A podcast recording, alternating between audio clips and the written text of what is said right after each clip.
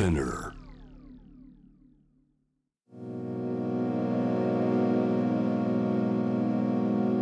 Spinner. Spinner. Brand new. Brand new. Spinner. Brand news. With Slack.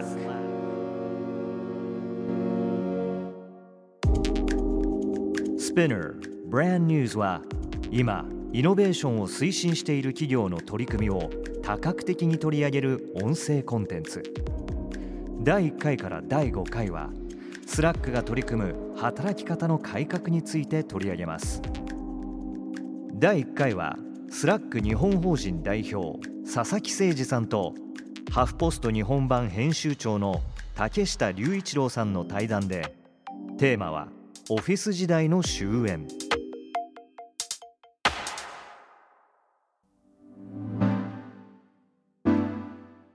佐々木さんよろしくお願いします。よろしくお願いします。はい、あの今回働き方の大転換というテーマで一個一個伺いたいんですけど、まずやっぱりコロナになってこのスラックっていう固有名詞は日本社会で広まったっていうふうに感じることありますか？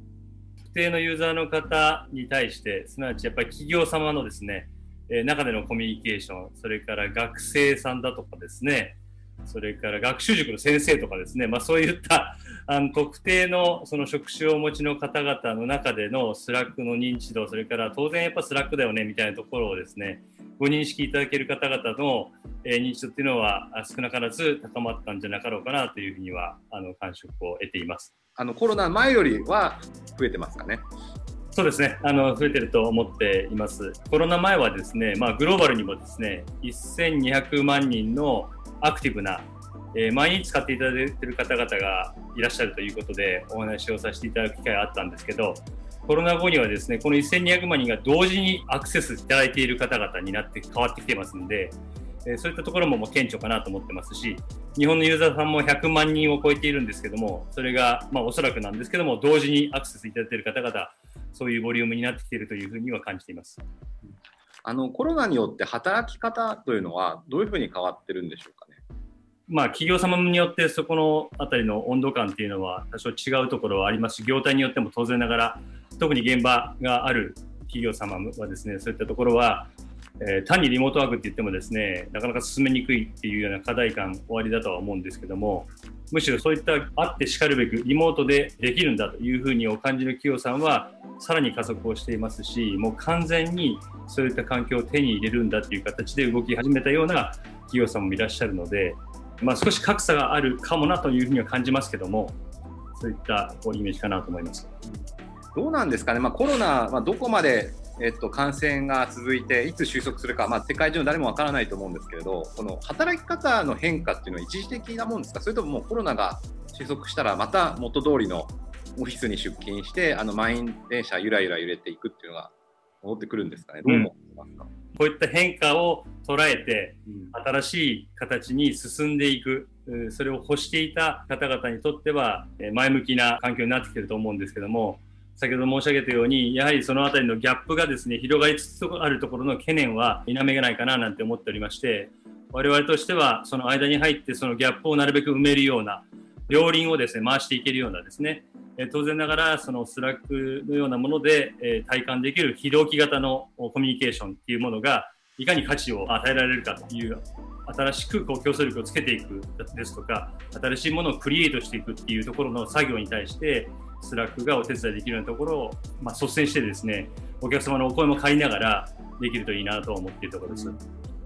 なんかそのギャップっていうのは私たちメディアとしてもテーマでしてやっぱりその一口にテレワークって言った時にそれに対してポジティブな思いを持つ人となんか面倒くさいなと思う人のギャップがすごく広まってると感じるんですよね。でこれは今世界中でいろんな分断が起きてますけどこういうデジタルの分断ってより深刻だなと思ってましてまあ、やっぱり人と人は会った会う方が一番だねみたいな反論がすぐ出てくるんですけどね、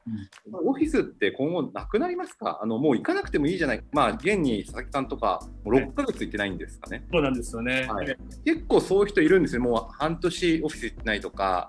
スラックさんのような先進的な企業、またシリコンバレー系の会社とかは、オフィスが一つ魅力だったと思うんですよね。あのまあ、シリコンバレーに行くと、卓球台が置いてあったりとか、ハンモックが置いてあったりとか、でももうそういう魅力がもうなくなっていく気がするんですけど、そんなことないですかね？そうですね、まあ、ハンモックに乗りながらも、空を眺めながら、新しいアイデアが一緒に社員と作れるんであれば、それも一つのオフィスの在り方かもしれませんし、それをなくすべきというふうに否定するべきでなくて、じゃあ、どう生かそうかというような発想が重要なんじゃないかなと思いますので、スラックの中で体験できていること、スラックではできないことを形作ってオフィスの在り方、なんて言ったんですかね、まあ、プレミアムなあり方ですよね。プレミアムの時間をオフィスでの過ごし方をですね、どう作っていくかということかなと思ってますが。どどんな位置づけになりますかね、オフィスに行くっていう意味合いが変わってきそうですけど。うんまあ、日本の企業様であのお会いさせていただいていると、やっぱりこう何か議論をするときですとかね、えー、ワークショップなのか、それからまあ研修なんかもそうですよね。やっぱりこう、こうした同期非同期でできることと、対面でやらないと伝わらない、やってあえて伝えたいみたいなですね、ことっていうのは、ちゃんと分けて、えー、それを意味ある時間としてですね、定義づけながらやっていくっていうことが、まあ、さらに結果を出していくっていう意味でのそのビジネス思考になっていくのかもなと思いますが。じゃあオフィスはなくならないっていうふうに思われてますか？えあのなくならないというふうに考えていますけれども、はい、なんかそこが面白いなと思うのはあの新しい、まあ、イノベーティブな会社さんって本人たちは別として周りは結構何かをディスラプトする何かを壊すっていう位置づけされることが多いと思うんですよね。例えば、まあ、配車型のサービスがあったら、まあ、タクシー業界がなくなるんじゃないかとかでオンラインの本屋さんがあったらじゃあえっと、リアルな街の本屋さんなくなるんじゃないかみたいな。で、スラックさんが出てきたときに、まあ、オフィスがなくなるっていうふうに言う人はまあいないし、まあ、佐々木さんもなんかそういうコミュニケーションしてないなと思うんですけど、その共存するみたいなイメージなんですかね。はい、そうですね。共存だと思いますし、はい、スラックの本社、私だけではなくてですね、スラックの幹部メンバーもそういった形っていうのを作ろうとしてくれているというふうに理解しています。うん物理的なオフィスはサンフランシスコにあるんですよね。そうですね。建物としてあるけど、ただそこに行くのが、えまあ、さっきもあの佐々木さんは日本のスラックの会社にも行ってないっておっしゃってましたけど、同じようにアメリカでも出社してる人はほとんどいないので、まあ、会社に行くっていうのはスラックに現れるっていうことになってるってことですかね。そうですね。はい。うんまあ、私たちもコロナの前は私も別に編集長室みたいな偉そうな部屋があったわけじゃなくてオープンな空間で、まあ、フリーアドレスだったんですよね。うん、なので毎日座ってるところは違ったんですけど、まあ、それでもやっぱり周りにいる人の声しか入ってきなかったなっていうのは分かったんですよね。で周りにいる人がまあ、雑談してるとあなんか彼は頑張ってるなとか彼女はこんなこと考えてるのかとかアポは取れなかったけど一生懸命電話で交渉してたのかっていうのは分かるんですけどもしかしたら別の部屋にいる人も同じように頑張ってたかもしれないのに気づかなかった可能性があるなって気づきました。うん、その通だと見えますよね。そうですね。あの表現すると、ガラス張りの会議室でですね、はい、誰がいて、どんなテーマで話しているのか想像つく。うん、では、えー、チャンネルの中覗いてみると、さまざまなことが情報として共有される。もしくは、広い部屋でいろんな人が喋っていることが、こう手に取るようにこう分かってくるっていうことが、スラックのパブリックのチャンネルですね。公開されたチャンネルの強みじゃないかななんて思いますが。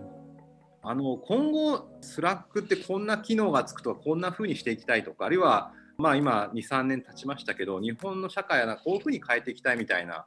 えー、ビジョンというのは何かありますかね？日本の社会としてですか？はい、そうですね。えー、社会を支えるのが企業活動であり、その企業活動に従事する方々の個人が十分活躍できるような環境づくりっていうところが、まあ、必要かなと思います。特にその従業員の方々がですねこれまでのその階層型社会、うん、企業体質みたいなところに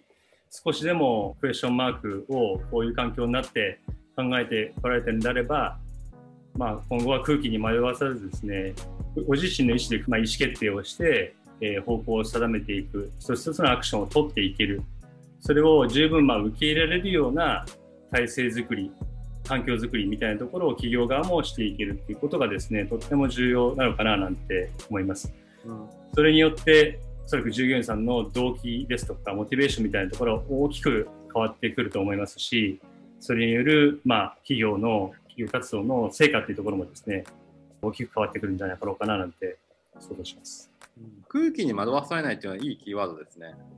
そうですね。今までですと、なんとなく空気感を読んで、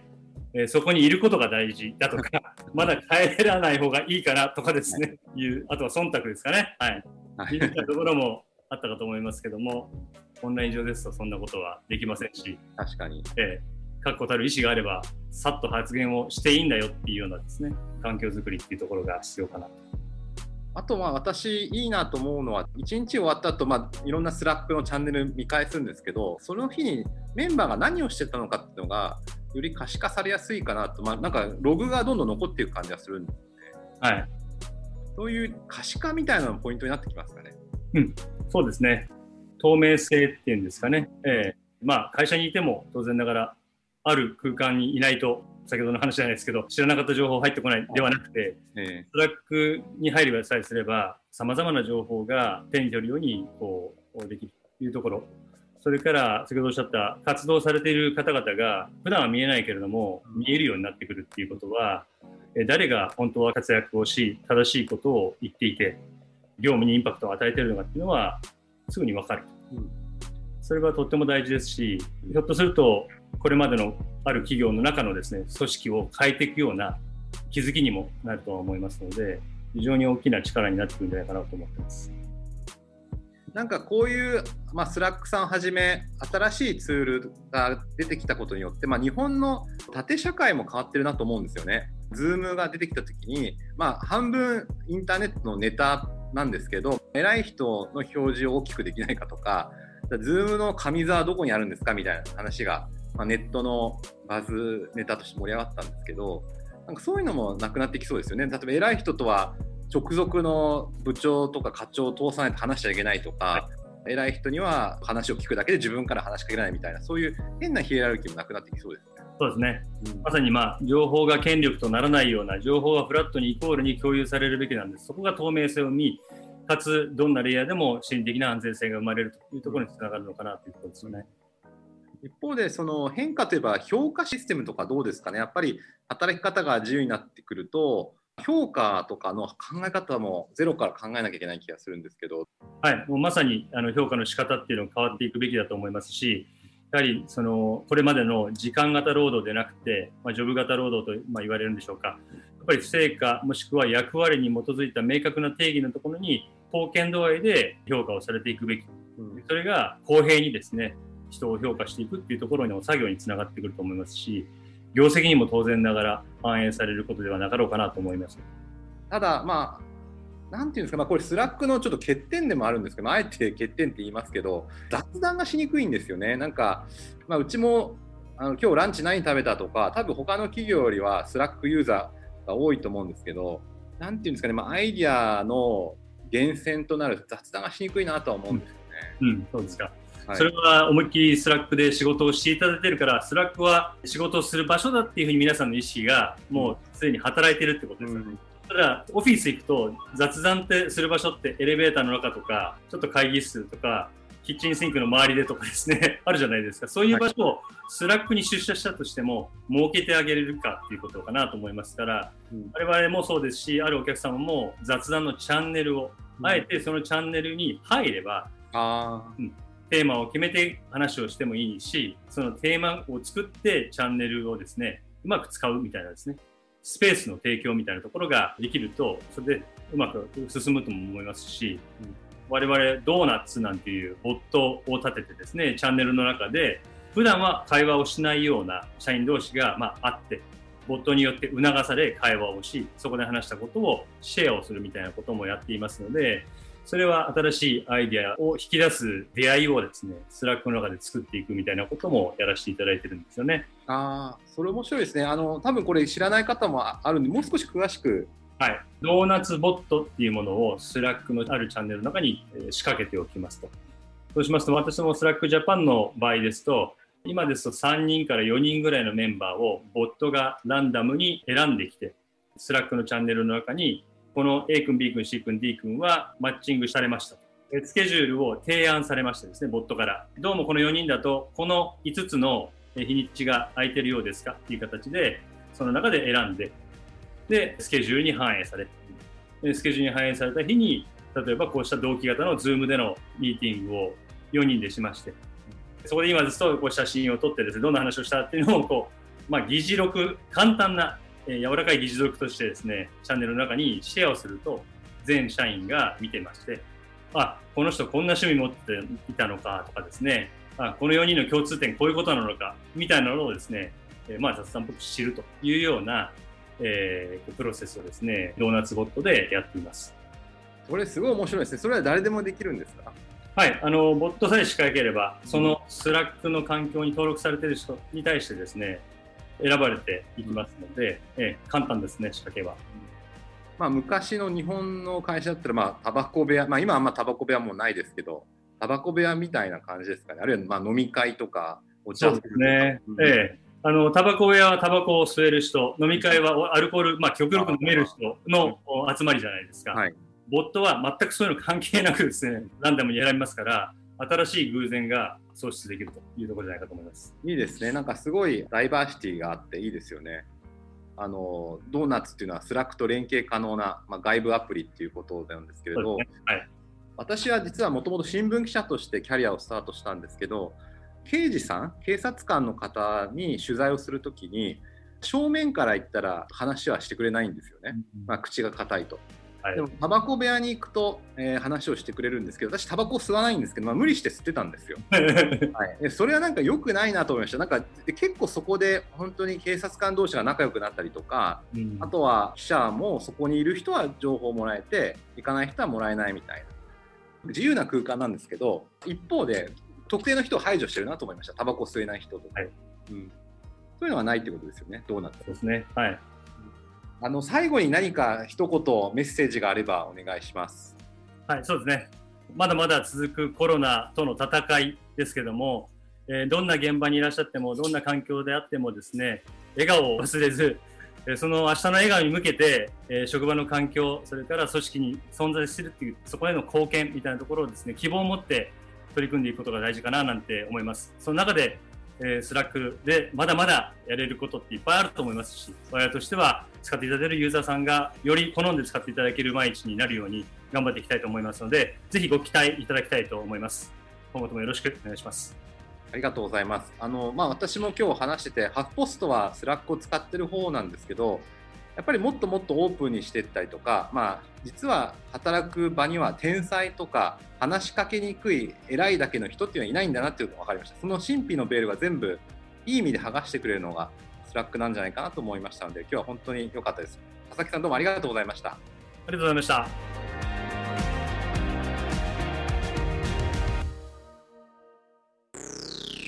SPINEAR Brand News with Slack